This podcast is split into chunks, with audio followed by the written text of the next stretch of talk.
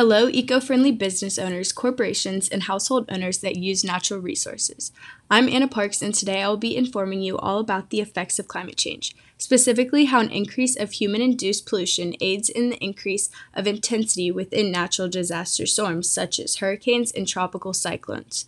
Now get comfortable because you are about to obtain information that will change the way you conserve energy and resources.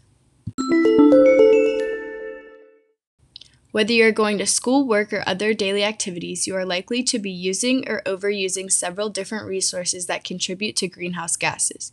The emission of excess pollution increases the amount of greenhouse gases in the atmosphere, which directly causes what we know as climate change. Climate change does not only affect the air temperature and quality, but also the water temperatures. The recent rise in water temperatures and levels has been proven through recordings that hurricane intensity has significantly increased.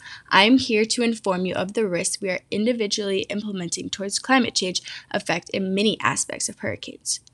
Climate change has been a recent issue that has been identified by the world, but no strenuous efforts have been implemented in slowing down climate change damage.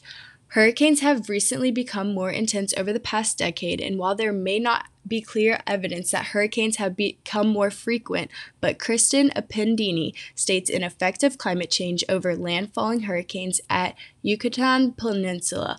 When comparing the multi-model mean for the present and future climates, there is a clear tendency for higher intensity events to become more frequent, showing lower return periods under a warming climate. Hurricanes are known to thrive in warmer waters, which is why they appear in such areas such as the Gulf of Mexico. With the warmer air and water temperatures, more water is evaporated into the atmosphere to supply the formation of a cloud, which then results into stronger flooding and storms. Multiple different aspects are involved in trying to understand specifically how these hurricanes are reaching such strengths. But the answer is quite simple. Knowing this information, the power is now in the public to make a change or inform others about the issue.